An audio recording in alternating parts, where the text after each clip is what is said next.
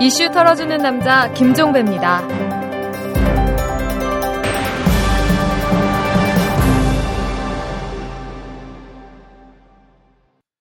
이월 이십삼일 목요일에 전해드리는 이탈남입니다. 최시중 방송통신위원장 어제 결국 떠났습니다. 이임식을 갖고 방송통신위원회를 영원히 떠난 건데요. 눈물을 흘렸답니다. 한 번도 아니고 일곱, 여덟 번 눈물을 훔쳤답니다. 방통위에서의 천사백여일은 인생에서 가장 소중한 추억으로 남을 것이라는 말도 남겼답니다. 재임 기간에 종편 등을 선정한 데 대해서 방송시장에 새로운 변화를 가져왔다, 이렇게 자평하기도 했다고 합니다. 글쎄요, 아무리 생각은 자유라고 하지만 현실과 동떨어져도 너무 동떨어졌던 것 같습니다. 그의 작품인 종편이 지금 얼마나 처참한 성적을 내고 있는지 세상이 다 알죠. 그의 재임 기간 사 년 동안 방송이 얼마나 망가졌는지 이 또한 국민이 다 알고 있습니다. 최시중 전 위원장에겐 천사백여일이 소중한 기억일지 모르겠지만 방송과 국민에겐 끔찍한 기억으로 남아 있습니다. 그냥 조용히 잘 가시기 바랍니다. 자, 털기전 뉴스로 시작합니다.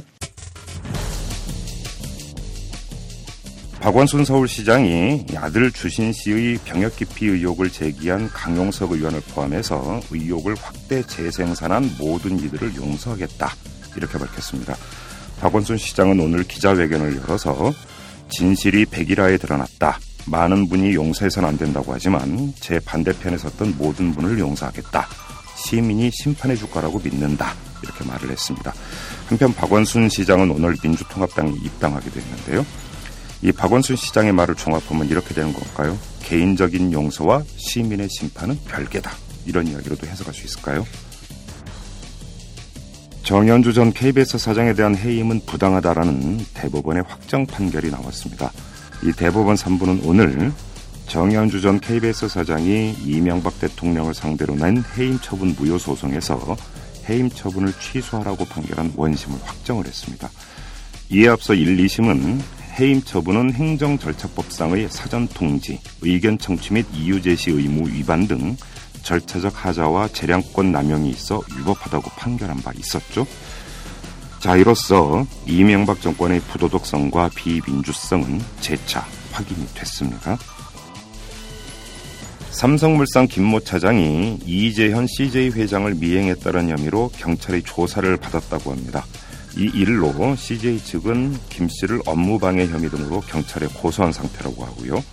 씨제이 관계자는 지난 이십일일 오후에 이재현 회장 집 앞에서 이 회장을 며칠간 미행해 오던 사람의 자동차와 고의로 접촉사고를 낸 다음에 붙잡아서 신분을 확인한 결과 그가 삼성물산 직원임이 확인됐다면서 이 직원이 며칠간 이 회장의 집을 맴돈 사실을 씨씨티비 분석을 통해서 확인했다, 이렇게 밝혔습니다. 이 문제 좀 알아보니까 비하인드 스토리가 상당히 많더군요. 내일 한번 탈탈 털어보도록 하겠습니다. 달성댐 하류 팔십 미터 지점부터 하류로 길이 삼백 미터, 폭 백오십 내지 이백 미터 수준의 쇄골 현상이 일어나서 강바닥이 패였다라는 주장이 제기가 됐습니다.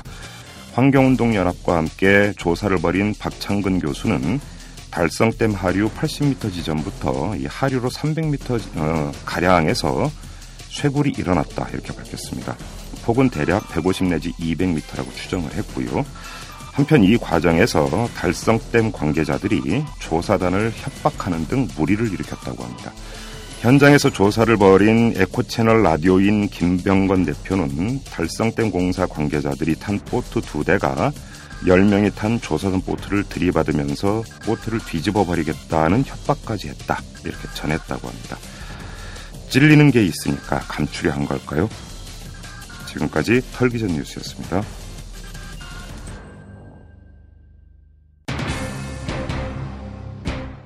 에프티에이와 해방의 파고가 이미 돌이킬 수 없는 국면에 왔다면, 기왕에 피할 수 없는 도전이라면 수세적으로, 방어적으로 임할 것이 아니라 오히려 공격적으로, 도전적으로 이 해방의 파고를 넘자고. 미국에서는 미국법이 위에 있고 에프티에이보다, 한국에서는 한국법이 에프티에이보다 밑에 있고, 어떻게 이것을 받아들일 수 있단 말입니까? 그래서 이것이 이십일 세기판 을사늑약이라고 부르는 것입니다. 국내법을 모조리 무력화시키고요, 헌법정신까지 훼손하기 때문에 신을사늑약이다, 저는 이렇게 주장하는 것입니다.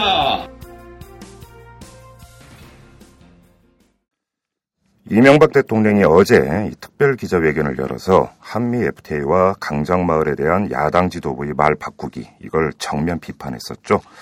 그 직후에 민주통합당 날치기 에프티에이 무효화 투쟁위원회가 지난 정책의 오류에 대해 국민 앞에 공개 사과해야 한다, 이런 입장을 정리를 했습니다. 그리고 이 투쟁위원회의 위원장을 맡고 있는 정동영 의원도 의원총회에서 이 참여정부의 원죄를 거론을 하면서 대놓고 사과하고 털고 가자, 이렇게 말했습니다. 간단히 말해서 과거의 족쇄를 끊어버리자라는 건데요. 오늘은 이 문제를 털어보도록 하겠습니다. 지금 정동영 의원이 전화로 연결돼 있습니다. 자, 의원님 안녕하세요. 예, 안녕하세요, 김 선생님. 네, 네, 요즘 바쁘시죠? 반갑습니다. 예. 네. 근데 일단 시점이 묘합니다. 오전에 그 이명박 대통령이 기자회견에서 말 바꾸기를 사실상 성토를 했는데, 예, 예. 그 직후에 이런 입장이 나왔습니다. 뭐 어떻게 의식을 한 겁니까?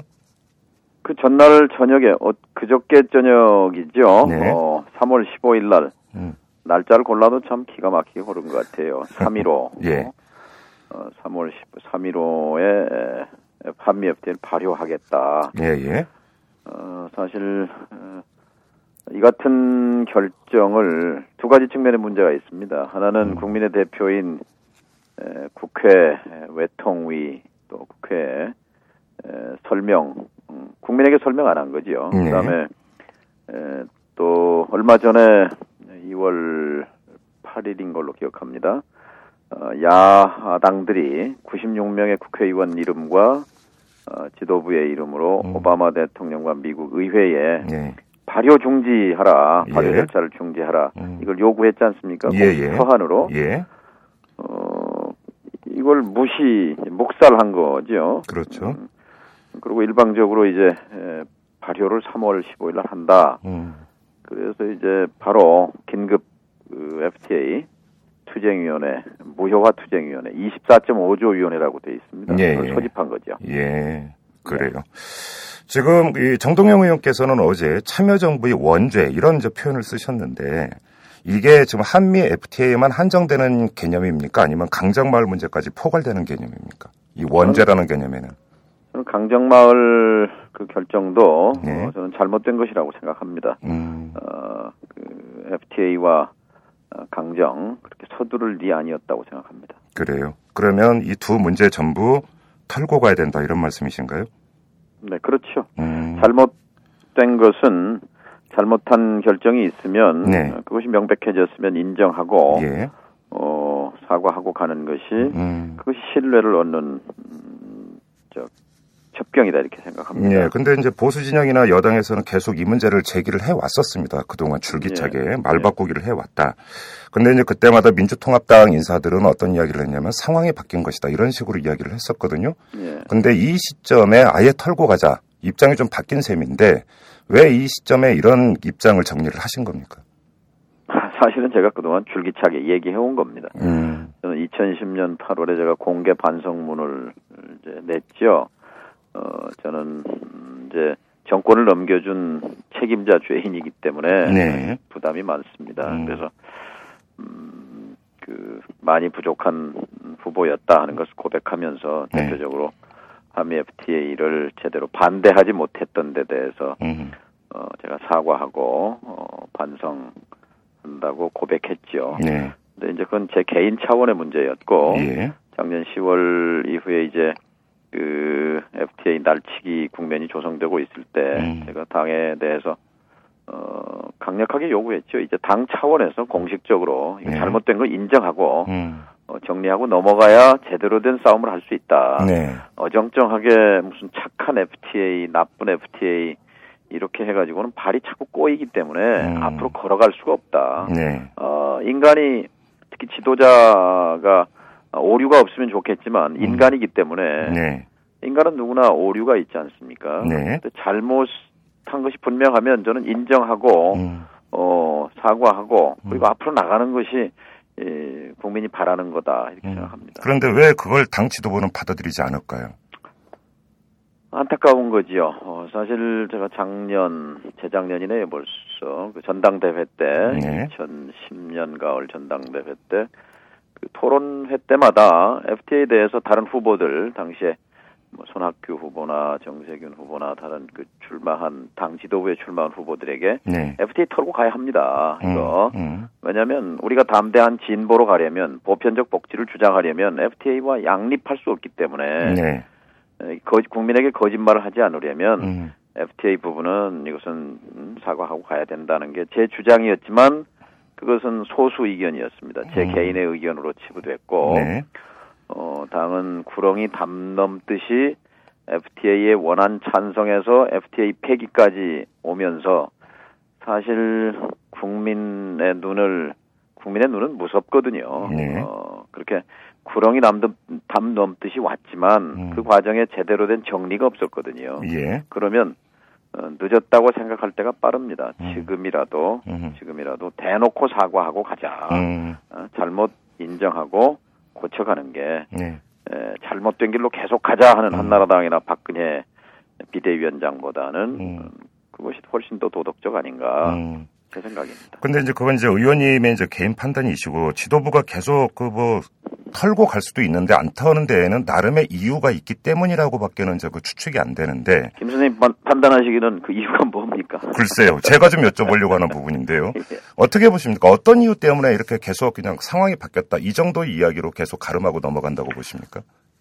지난 정부 때 이제 그 직간접으로 다 관련이 돼 있기 때문에. 네.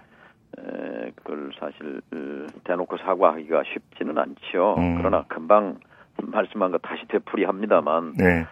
저는 저도 정치를 하면서 잘못한 일이 많습니다. 네. 많은데 저는 음, 뭐 어, 잘못한 것을 변명하려면 자꾸 수렁에 빠지는 거고 네. 인정할 건 깨끗이 인정하고 예. 가는 것이 그 뭐 피해를 최소화하는 길이기도 하고 또 국민에 대한 도리다 이렇게 생각합니다. 그래요. 그럼 어제 이제 투쟁위원회가 입장 정리했고 정동영 의원께서도 이제 거듭 다시 털고 가자고 말씀을 하셨고. 예. 근데 그 이 과정 어제 이 과정에서 지도부의 반응은 어떤 식으로 나왔습니까? 계속 묵묵부답입니까? 음, 아직 한명숙 대표님을 못 뵀습니다. 예. 그런데요. 예. 내일 뭐 지도부 회의가 있으니까 음. 지켜보겠습니다. 그래요. 자, 지금 그 박근혜 새누리당 비상대책위원장은 바로 이 문제를 고리를 걸어서 계속 정치 공세를 예. 펴고 있습니다. 그러면서 오히려 심판 대상이라는 이제 이런 표현까지 썼는데 자, 그 이렇게 돼버리면 선거에 일정하게 악재가 될 수도 있다고 판단할 수 있을 것 있을까요, 이 문제를? 예. 근데 민주당 민주통합당 입장에서는 두 길이 있지 않겠습니까? 하나는 네. 이걸 방어적으로 임하는 거고, 네. 하나는 오히려 공세적으로 임하는 거죠. 네. 그러니까 방어적이라는 건 그 대꾸하지 말자 그냥 음. 비 맞고 가자 음. 뭐 침묵하고 네. 이렇게 되면 당은 가라앉는다고 봅니다. 예. 어, 저는 오히려 어, 지금 그 새누리당이 박근혜 비대위원장이 민주당을 심판하겠다 네. 또 친노 패족을 심판하겠다 이런 네. 식으로 정치 전략을 구사하는 거죠. 정치 공세하는 데 대해서.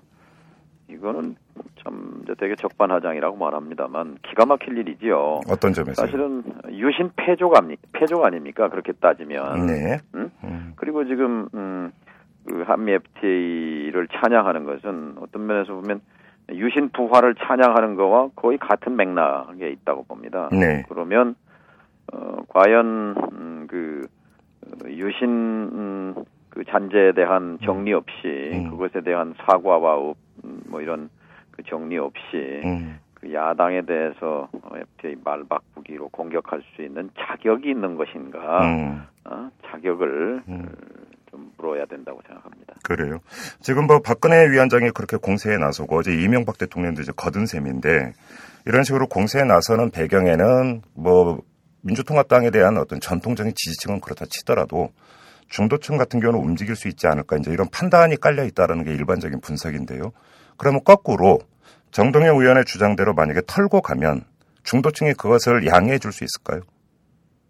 중도층을 포함해서 대한민국 국민 중에요. 네. 에프티에이 천오백 페이지를 읽어본 분이 몇 분이나 될까요? 거의 아마 없을 거겠죠. 회의원 삼백 명 중에 저는 좀 읽었습니다. 네. 어, 아마 통합진보당의 이정희 대, 대표 음. 몇 사람 말고는 읽어본 사람이 없습니다. 네. 근데 지금 박근혜 대표 어, 읽어봤는지 모르겠어요. 아마 안 읽었을 겁니다. 네. 그리고 그 주변에 있는 사람도 음. 거의 읽은 사람이 없을 겁니다. 네. 그러니까 유일하게 말할 수 있는 것이 왜 말 바꿨냐? 네. 이 말밖에 없어요. 네. 네? 뭐가 좋다라는 얘기, 뭐가 음. 나쁘다라는 얘기 모르는 음. 거란 말이죠. 음. 네. 그런데 김종훈 그 전 통상본부장도 에프티에이에서 뭐 대박 나는 건 아닙니다. 음, 어디 음. 텔레비전 나와서 그런 얘기를 했다는데 네.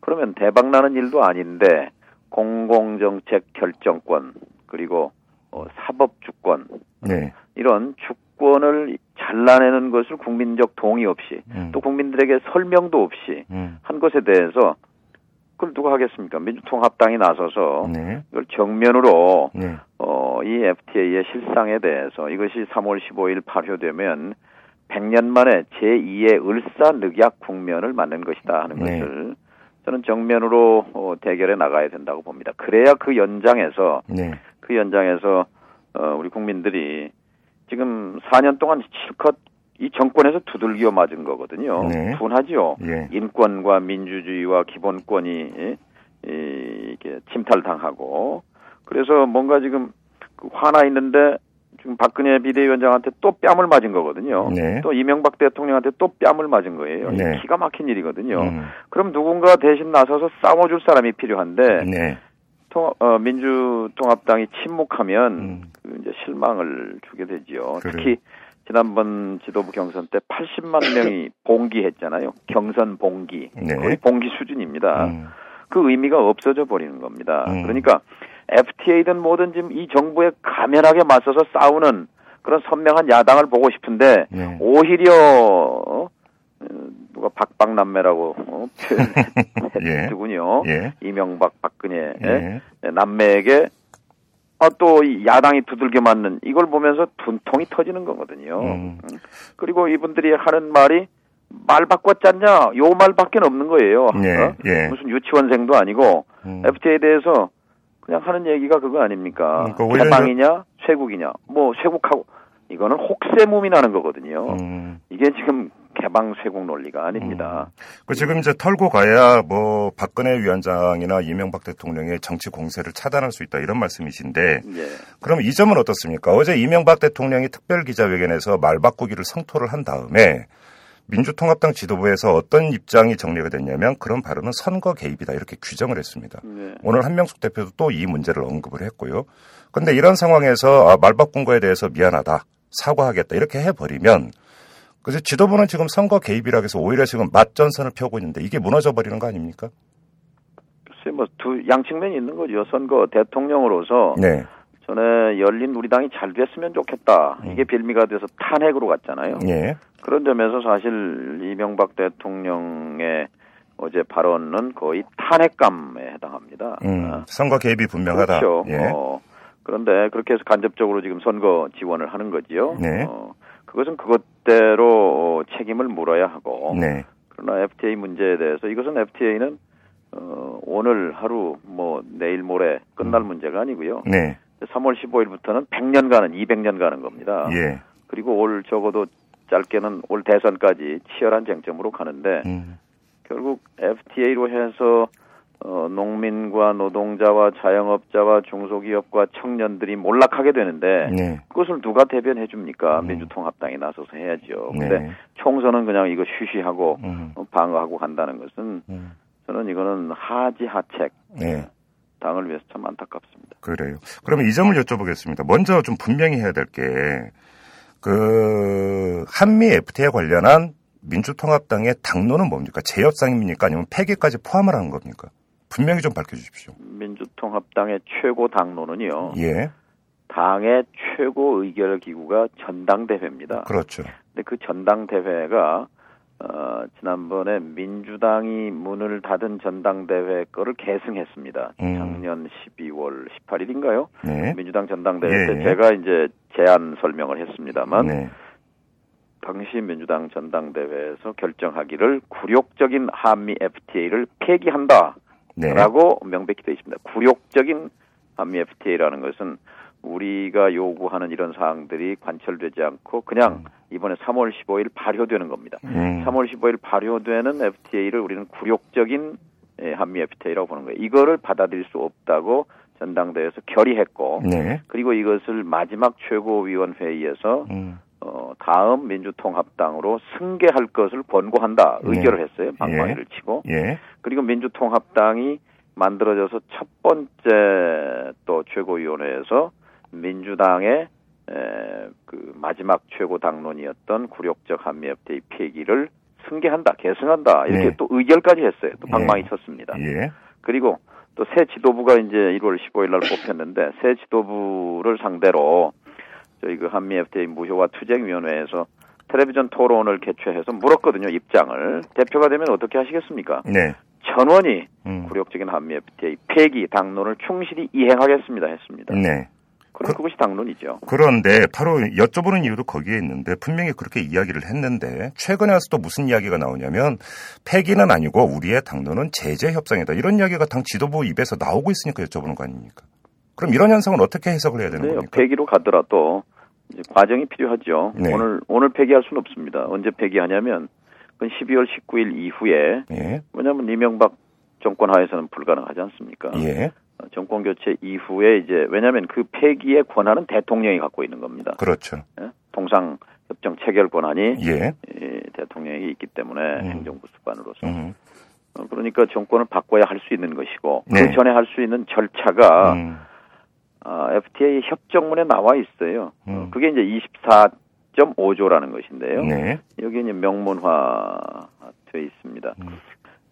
작년 십일월 이십이일 날 날치기 했잖아요. 네. 열네 개 법을 날치기 했어요. 약사법, 우체국법, 무슨 지적재산권법. 음. 이거 날치기 원인 무효라고 우리가 분명히 규정했거든요. 네. 그러니까 십구 대 국회가 되면 우리가 다수당을 만들어서 이걸 원상회복시킵니다. 음. 에프티에이를 이행 못하겠다 하는 음. 겁니다.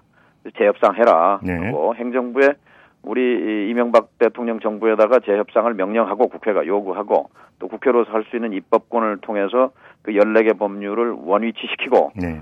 물론 대통령은 거부권이 있으니까 네. 법의 거부권을 행사하겠지만 그렇게 되면 쟁점화가 되지 않겠습니까? 폭발하죠. 네. 그 이슈가. 그렇게 해서 이제 가다가 정권이 바뀌어지면 그리고 재협상에서 이게 받아들여지지 않으면 폐기로 가는 것이죠. 바로 이, 이 같은 내용을 편지에 담아서 미국에 보낸 겁니다. 미국 네. 상원의장, 하원의장, 오바마 대통령에게. 음. 제가 지금까지 설명한 내용이 편지 내용입니다. 그러니까 이제 폐기라고 하는 것은 현실적으로 정권 교체가 그 선행됐을 때만 가능한 일이다. 이제 이런 말씀이신데 그 외람되지만 일각에서는 이런 얘기도 합니다. 그래서 설령 정권 교체가 됐다고 치자, 가, 그렇게 가정을 한다 해서. 민주통합당이 정말 그때 가서 폐기를 할 것인가 오히려 입시술 공산이 크다 이렇게 이야기하는 사람도 적지 않이 있습니다. 왜냐하면 민주통합당의 진정성을 못 믿겠다는 이야기입니다. 이런 분들에게 뭐라고 말씀을 해주시겠습니까? 참 가슴 아픈 얘기인데요.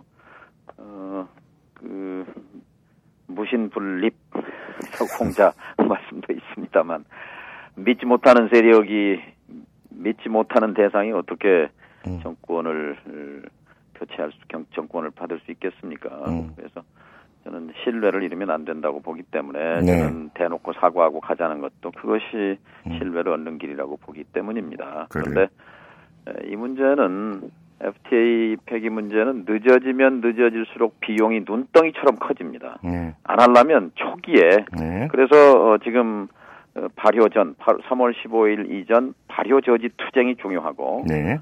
이월 이십오일 내일 모레지요. 모레 청계광장에서 다섯 시에 모이는데 음. 저는 많은 분들이 나오실 거라고 생각합니다. 음. 어, 에프티에이 이거 정말 분해서 못 살겠다고 하는 많은 분들이 계신데 네. 이렇게 해서 우리의 분노를 표출하고 음. 그 분노를 사 일일 심판으로 이어가고 네. 다들 이렇게 얘기하죠. 아유, 미국과 관계에서 어떻게 한번 맺은 조약을 폐기해. 음. 그런데요. 협상하다가 안 맞으니까 집어치운 경우가 많습니다. 스위스도 그랬고요. 에콰도르 같은 나라도. 협상하다가 중단된 거고 발효된 걸 폐기하는 건 아니, 차원이 다르잖아요. 중단이 아니라 폐기해버린 거죠. 협상이고 뭐고 에프티에이 안 한다. 예. 그러니까 예. 그 우리도 지금 날치기 했을 뿐이지 우리 국민의 대표인 국회가 정상적인 처리한 거 아니잖아요. 네. 날치기도 뭐 법이다 이렇게 말하고 싶겠지만 저희는 인정을 안 하는 겁니다. 그래요. 그리고 이제 뭐 두려워하죠. 어, 이제 공미증이 있습니다. 예. 공미, 공포. 예. 어, 미국에 대한 공포가 있죠. 뭐 한미 동맹이 무너지는 거 아니냐 이렇게 우려하는 예, 사람들이 예. 있습니다. 근데 예. 한번 한번 이 저 하나 하나 따져 보면 예. 사실 그렇게 두려워만 할 일도 아닙니다. 주권자인 국민이 결심하면 네. 길이 있다고 봅니다. 하나는 예상되는 보복 시나리오, 네. 무역 보복, 통상 보복이 있습니다. 그런데 네. 이것은 더블유티오 규정 위반입니다. 네.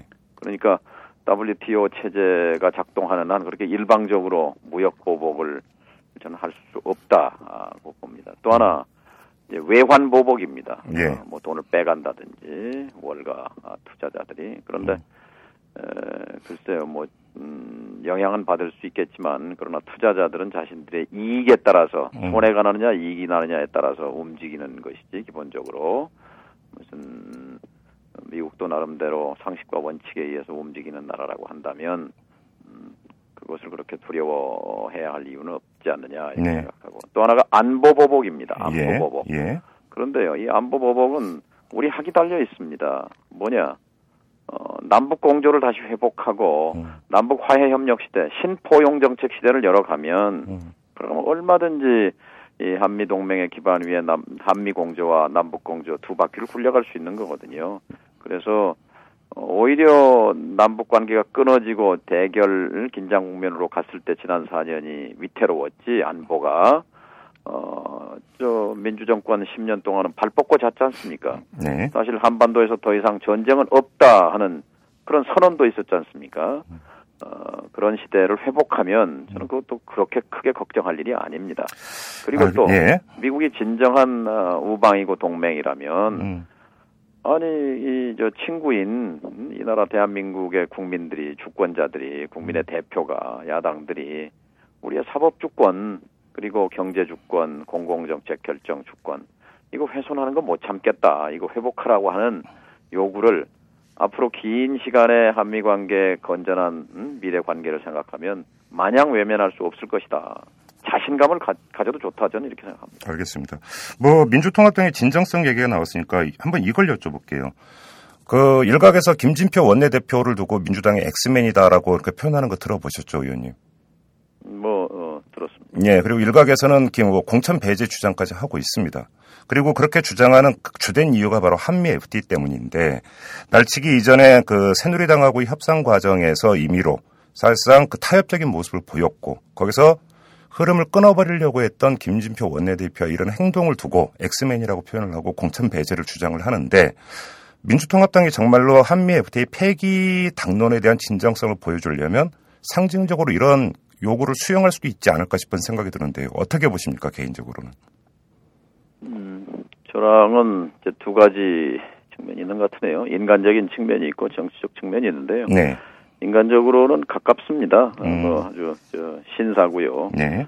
그 합리적인 분이고 음. 또 따뜻한 분이고 네. 또 좋아합니다. 예. 근데 정치적으로는 많이 입장이 다르죠. 음. 어, 그래서 어, 특히 에프티에이와 관련해서 어 이제 그 절충적 태도라고 할까요? 유화적 태도에 대해서 네. 사실 저는 불만을 가졌었고 예. 그래서 어 참 그 사람 저 인간적으로는 차마 얘기하기 어려웠지만 네. 제가 의원총회에서 공개적으로 예. 어 자리를 물러나시는 것이 본인을 음. 위해서나 당을 위해서 도움이 됩니다라고 음. 고언을 어, 드린 적도 있습니다. 그건 이제 원내대표직을 네. 말씀하시는 겁니까? 그렇죠. 예. 공개적으로 그런 음. 요구도 했습니다만, 네. 음, 어, 그러나 어쨌든 그것은 이루어지지 않았고 예. 그러다 보니까 이제 또 바깥에서 그런 음. 지금 공천과 관련한 그런 음, 움직임도 있는 것 같은데요. 네.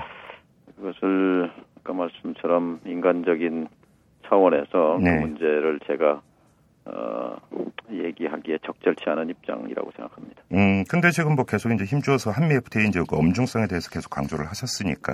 예. 그래서 여쭤보는 건데 어제 의원총회에서 이제 이 문제가 거론이 됐나 봐요. 근데 예. 보도에만 의존해서 말씀을 드리면 상당수 의원들이 공천 배제에 대해서 반대를 했다. 이런 식의 지금 보도가 나와 있는데 이런 식이 되어버리면 지금 민주통합당이 공천의 제일의 심사 기준으로 이야기하는 것도 정체성이고 또한 의원님 같은 경우도 이제 개인적으로 그 부분을 상당히 강조하고 있는데 국민들이 그런 그 정체성을 확립해야 된다는 민주통합당의 목소리를 신뢰를 할까요? 글쎄 뭐 아픈 지적입니다. 네. 근데 지금 공심위가 작동하고 있고 예. 또 그것은 뭐 당에 또 지도부도 있고 음. 때문에 제가 특정인 김진표 네. 어, 의원 개인에 대해서 거취에 음. 대해서 언급하기는 적절치 않은 것 같습니다. 그래요. 알겠습니다. 네. 데일리 팟캐스트 방송 이슈 털어주는 남자는 월요일부터 금요일까지 매일 오후 다섯 시 삼십 분 아이튠즈에 업로드됩니다. 스마트폰에서 다운로드하시거나 아이튠즈 또는 오마이뉴스 이털남 페이지를 통해서도 쉽게 들으실 수 있습니다.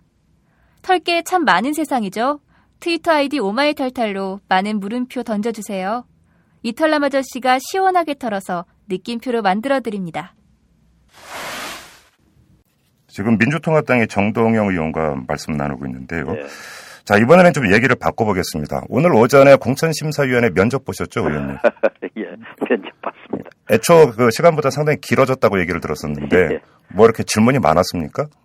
아니, 그런 건 아니고요. 예. 어, 기다리는 시간이 좀 길었고, 음. 어, 사실은 제가 면접 본 게 언제였는가 하니까 기자시험 면접 볼 때 보고 한 삼십 년 만에 예.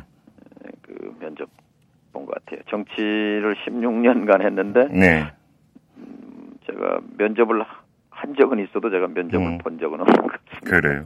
지금 강남을 출마로 결정을 그 확정을 지은 것이죠. 의원님 개인 차원에서는. 뭐 후보 등록을 했죠. 예. 그렇죠. 예비 후보. 예. 그런데 지금 그 서울 강남을에는 정동영 의원 말고도 전현희 의원도 출마를 준비를 하고 있습니다. 예. 그래서 보도를 보면 당 지도부에서 조정을 하기 위해서 전현희 의원을 만나서 서울 송파갑에 출마하는 게 어떻겠냐. 그러면 전략 공천을 해주겠다라고 했는데 전현희 의원이 거부를 했다. 이런 보도가 나오고 있습니다. 예. 경선하자고 요구를 했는데 수용하실 의사가 있으십니까?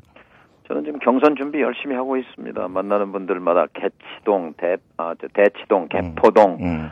수서 일원 세곡동에 네. 찾아주셔서 네. 일육팔팔 이공공공 번 경선선거인단 등록해 주시라고 네. 매일 뭐 수백 명 전화도 하고 그럽니다. 음, 그래요. 근데 지금 그 의원님 같은 경우는 그 최근에 이제 담대한 진보를 주장을 하시면서 노동 현장이나 투쟁 현장 많이 이제 쫓아다니시고 또 참여를 하고 계시는데 일반적인 상식으로 볼 때 그 의원님의 이런 행적과 네. 서울 강남을 지역의 유권자의 그 표심 허구가 매치가 되지 않는다 이런 지적도 있거든요. 거기서 승리할 수 있겠습니까? 어, 저는 노선으로 승부하지 않으면 대선은 네. 없다고 생각합니다. 왜 우리한테 정권을 줘야 할 이유가 어. 어디 있겠습니까? 따라서 대선도 노선으로 승부해야 하고 네. 총선도 노선으로 승부해야 합니다. 음. 강남은 지난 이십오 년 동안 철옹성이었거든요. 네. 강남을 뚫는 것은 망치가 아니라 바늘입니다. 음. 얼음을 망치로 때려도 안 깨지잖아요. 네. 바늘로 찌르면 쪼개질 수 있습니다. 음. 그 바늘이 노선이라고 봅니다. 음. 그러니까 찍어야 할 이유가 있어야 되죠. 네. 그런 점에서 정동영이는 그 이유가 있는 거죠. 음. 에프티에이를 저지해야 되겠다는 거. 노동권을 확실하게 보장하고 재벌개혁을 통해서 경제 민주화로 가야 되겠다는 거. 음. 복지국가로 가야 되겠다는 거. 그 노선을 바늘로 인정한 지지자들. 그분들이 결집하면 전 이길 수 있다고 봅니다. 그리고 승패를 넘어서서 강남에서 대전투, 대전투가 벌어질 수 있다면 음.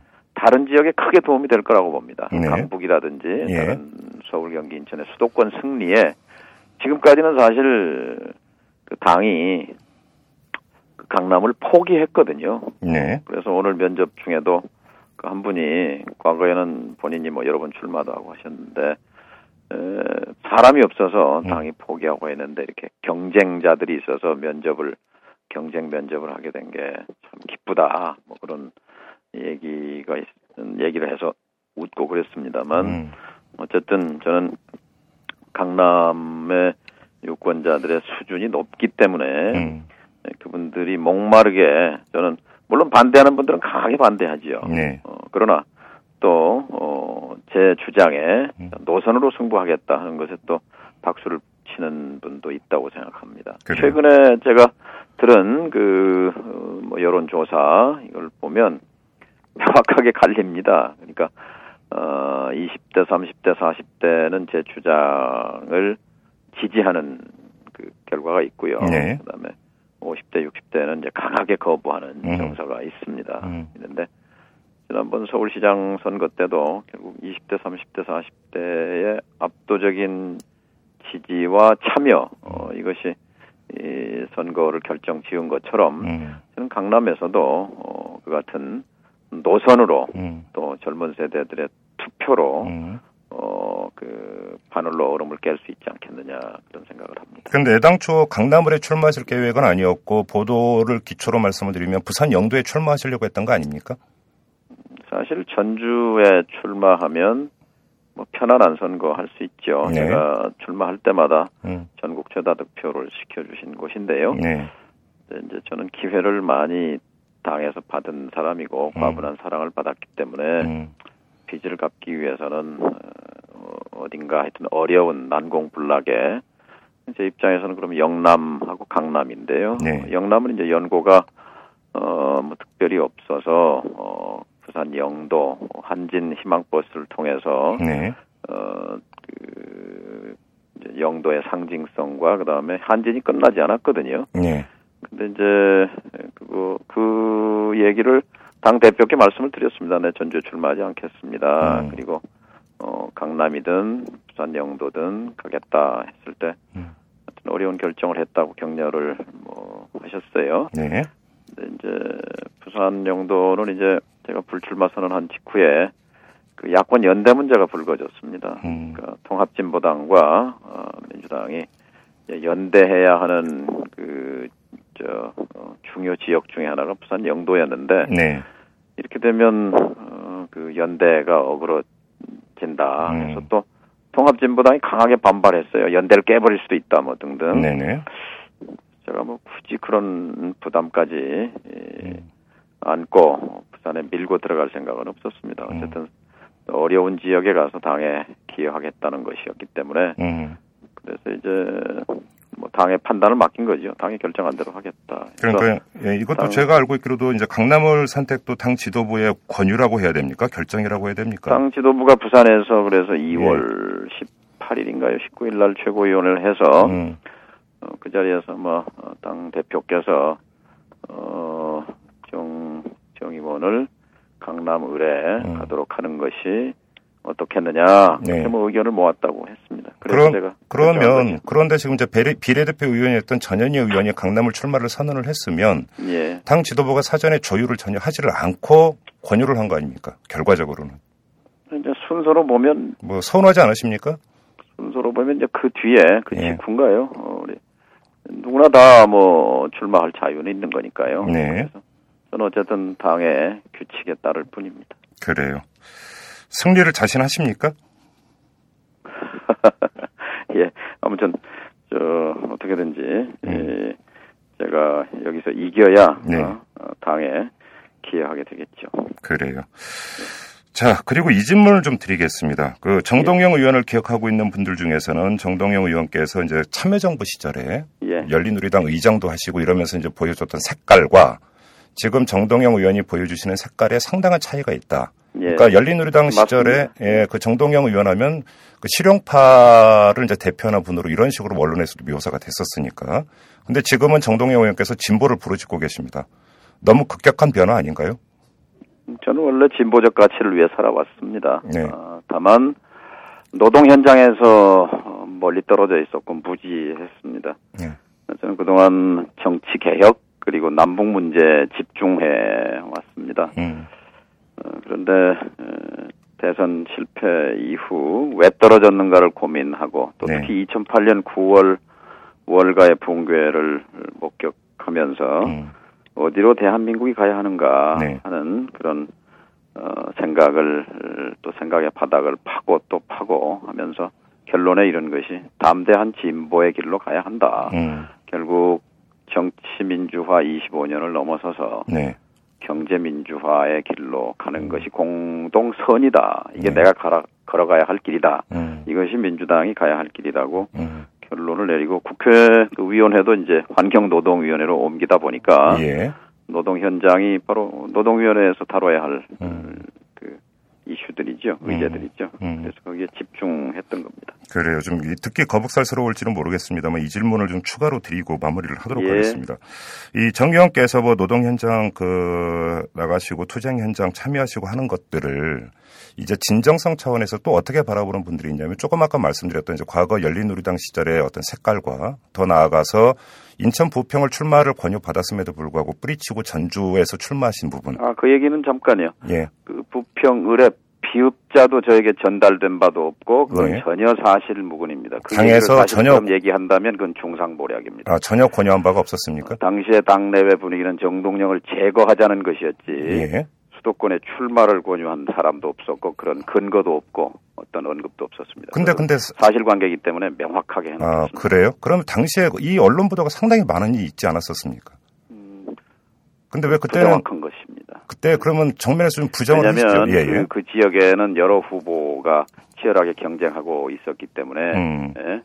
음. 저하고 어, 저에게 네. 무슨 그런 제안이 올 리도 없고 네. 한 적도 없고 그렇습니다. 아, 그런 사실관계는 명확하게 해야 합니다. 아, 그래요. 알겠습니다. 그러면 그렇게 네. 하고요. 그러면서 이 그 정 의원께서는 지금 갈 길이 담대한 진보다 해서 이제 그렇게 판단을 하셨다고 하는데 과거의 부정적인 이미지를 씻기 위한 정치적 퍼포먼스 아니냐 이렇게 보는 시각도 있어서 여쭤보는 겁니다. 그런 분들에게 뭐라고 말씀을 하시겠습니까? 아까 말씀드렸듯이 네.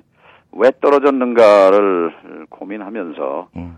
이제 맨 먼저 부딪힌 게 에프티에이, 한미에프티에이를 제대로 음, 음. 반대하지 못한 것. 네. 솔직히 말씀드리면 노 대통령 그 참여정부의 음. 일원으로서 사실 추수, 추종 따라간 거지요. 네. 그런 건데 그만큼 제가 부족했던 것이죠. 능력도 부족했고 음. 철학도 부족했고 그 부족함 때문에 실패했고 네.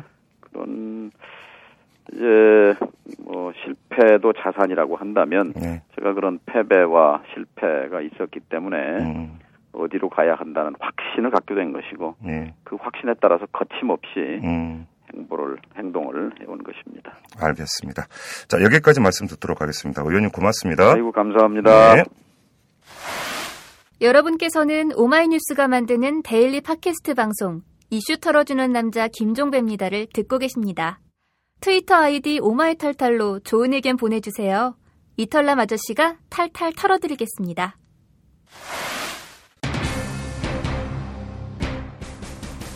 지금까지 정동영 의원과 한미 에프티에이 등에 대해서 얘기 나눴는데요.